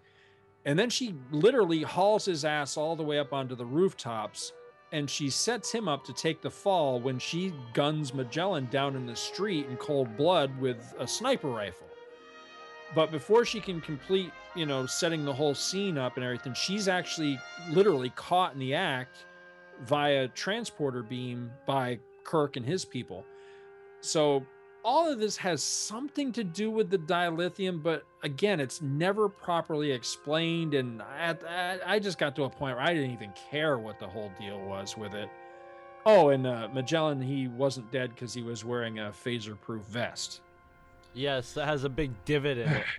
Yeah, and Stanton is dead because, you know, he doesn't live by the same rules of intelligence that I do, which is basically never try to disarm the crazy bitch. So the things, you know, they all end with smiles and hugs all around and everything as the Klingons, they win Maggie's world and they decide for whatever reason to play nice and they're going to cut everybody a fair deal. And there's no reason I could possibly fathom in this story why they cut the deal that they cut with Magellan at the end of the story, but I'll get back to that in a minute. So really the only redeeming quality of this issue, in my opinion, is as the Excelsior rather, as it warps out of orbit, Uhura finally manages to track down that mysterious signal from earlier in the issue, and she plays it for Kirk, and the message is, "Repeat, this is the USS Enterprise calling Starbase 6. Come in, Starbase 6. And everybody has the whole, you know, shocked expression thing. So they go racing off to find out what is this mysterious call that they're receiving. So next issue, the crew of the Excelsior meets the crew of the Enterprise. And join us as we celebrate Star Trek's 20th anniversary with a story called Vicious Circle. And I promise, folks, as much as this story sucked, that story's awesome. Really, really, really gonna like it because it's a lot of fun. It's a great time travel story where literally the the Star Trek television crew meets the Star Trek movie crew, and it's a lot of fun. It's a really, really good issue. I was actually rereading some of it today, and it holds up. It's a good one. I only have two quick notes on this one, literally just two notes. The only part of this I really liked was on page 8. Scotty says, "The impossible is what we do best," which I thought was a really, really good line. I like that a lot. That's a Scotty line. It is definitely a Scotty line. And my big question, my big note for this one, what could Magellan possibly have offered the Klingons to get them to agree to the conditions that they agree to at the end of this story? It's completely stupid. There's no way.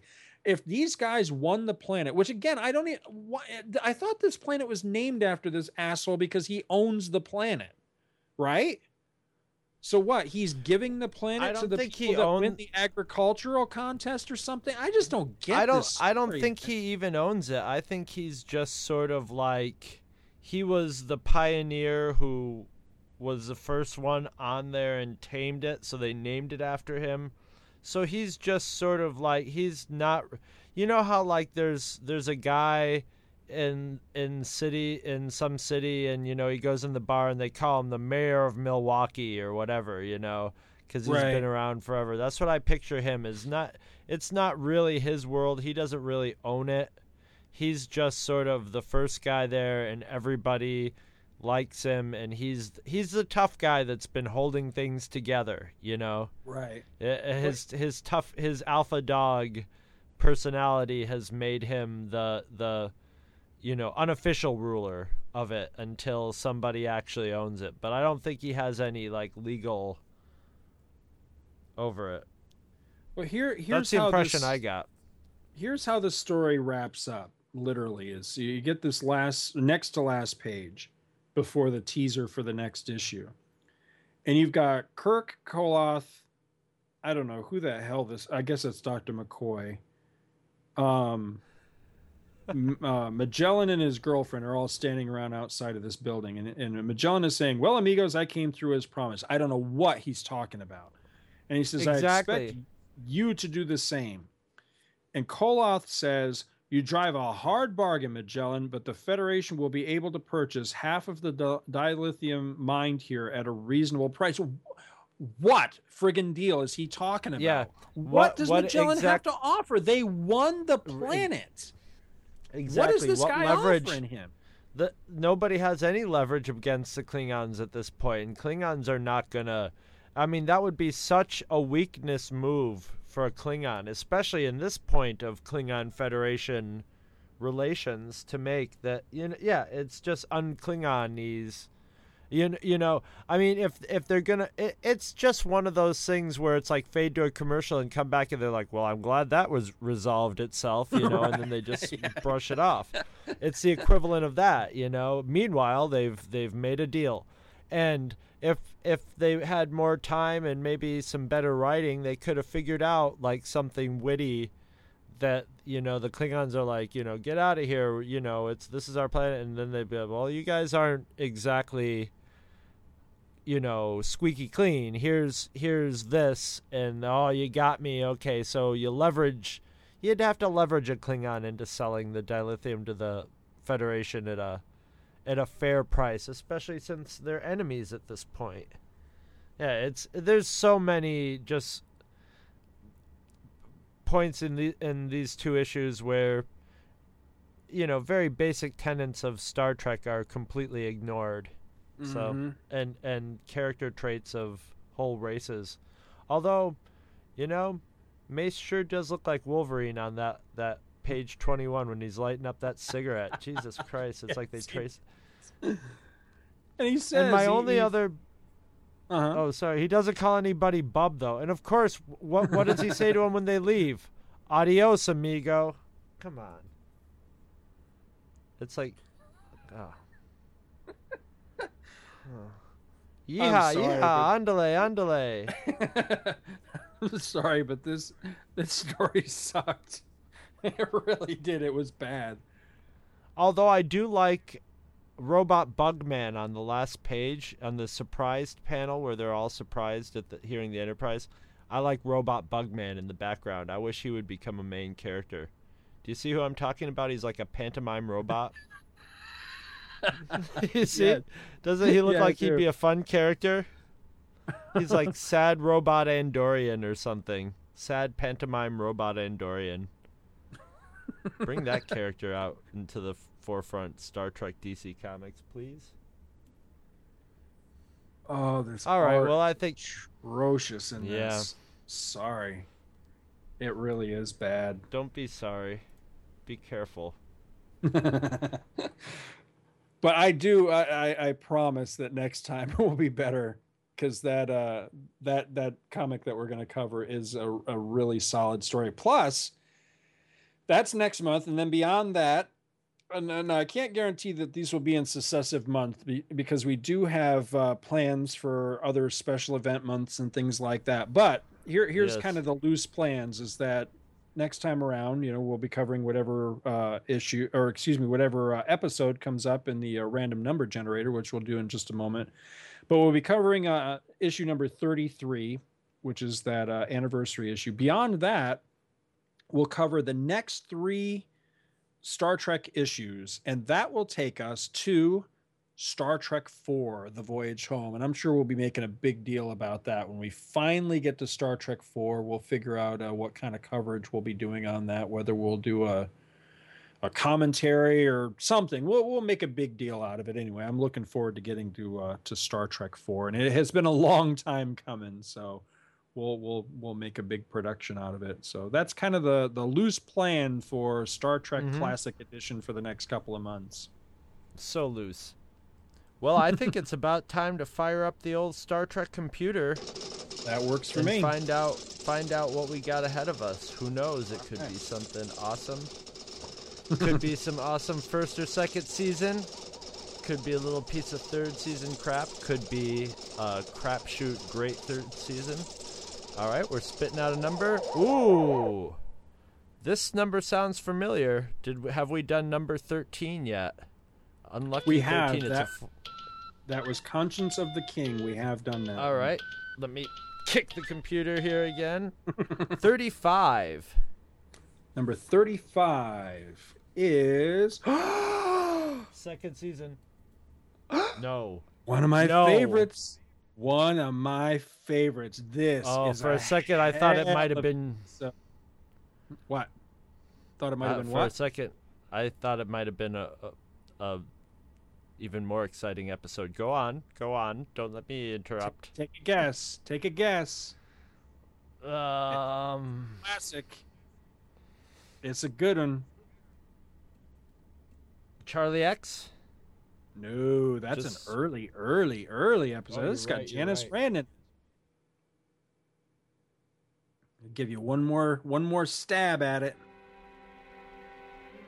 Well, I know it's not The Enemy Within, or you'd be a lot more excited.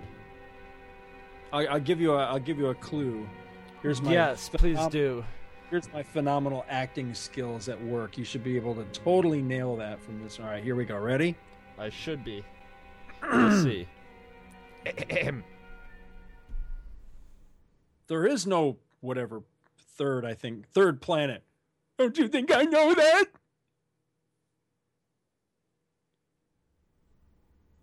Oh, you can't get it from that? That was can't get it from that.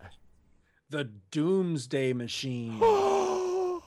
Oh, this is a good one. I haven't seen this one since I was a little kid. This is one of those ones I saw as a little kid and was super intense for me. This is a favorite of our old friend Bibliomike, if I recall. Is it? Ooh, we'll have to see about inviting Bibliomike on for this one, because I don't know if it's a favorite of his or if it's just one he refers to a lot. But maybe we can coax him into coming talking about it if that's the case. This is a good one. Yeah, it's a great episode because it's got a strong guest star. It's got a strong story. The acting is top notch. The music is top notch. The remastered edition has some amazing special effects.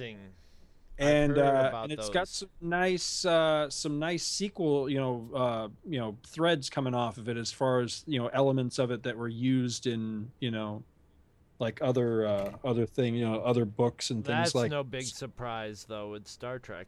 Yeah. So this is a really solid one. Star Trek is the greenest TV show ever because they recycle more than almost any other TV show I've ever seen or franchise I've ever seen. So the Doomsday Machine. All right, I'm looking. Yes, I want to just good one next month. Out. Yeah, two in a row. We Excellent. Got actually like having the Doomsday Machine and Trelane. It's like having your dessert first and then going into a main course. Yep. Getting some. So tune in next month for some Star Trek steak. I think it has helped that we had a lot of shitty ones in the beginning. I think that's definitely helped us out. Yes, that's good to have gotten a lot of those out of the way, getting the Spock's brains out of the way. Well, we'll see all you people next month, if indeed all of you are people. We'll be sure to come back. For the Next Generation edition that we'll be recording shortly. in roughly 4 minutes from now or so. And roughly the time it takes for probably both of us to take a leak.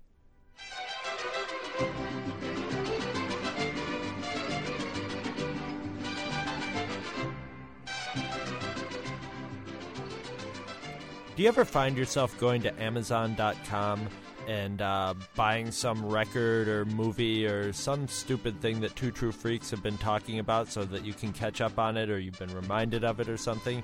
Well, now, how about this?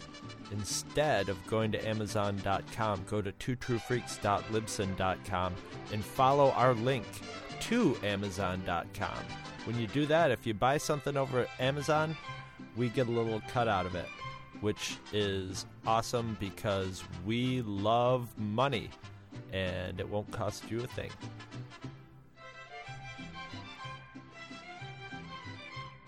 Did you know you can sponsor an episode of this or any other of your favorite Two True Freaks affiliated shows? That's right. Simply click the PayPal link on our website, donate any amount at all, tell us which show you're choosing and what message, if any, you'd like us to read on your behalf, and you will be an official sponsor of that show's very next episode, with your message read in the show's opener. It's that easy, and there is no minimum donation. Be a show sponsor today. Visit our website at twotruefreaks.libsyn.com. Two True Freaks is always spelled TWOTRUEFREAKS. Libsyn is spelled LIBSYN. You can email Two True Freaks directly at twotruefreaks@gmail.com. Join our forum at forumforgeeks.com, where you can discuss all of the shows on our feed with us and your fellow listeners. You can find Two True Freaks on Facebook. Just search for Two True Freaks. And hey, you can friend me, Scott Gardner, on Facebook too. My name is spelled SCOTTGARDNER. You can friend me on Facebook too, if you can find me. Now available, Two True Freaks t-shirts. See our website for details. Two True Freaks is a very proud member of the Comics Podcast Network. You can check that out at www.comicspodcast.com, where you can hear our new episodes when we put them up. We are also members of the League of Comic Book Podcasts. For more information, visit comicbooknoise.com/league. If you ever leave your house and you actually have friends, why don't you tell them about Two True Freaks? Thanks for listening, and join us every Monday for new episodes of Two True Freaks. Two True Freaks has been brought to you today by Domanzo Cora of Milan, Italy, and by the letters F and U. Malvar! Dinner time! But Mom, I'm playing with my collectibles! No! All this time we thought he was a powerful super being, yet he was just a child. He's not a child. He's 34.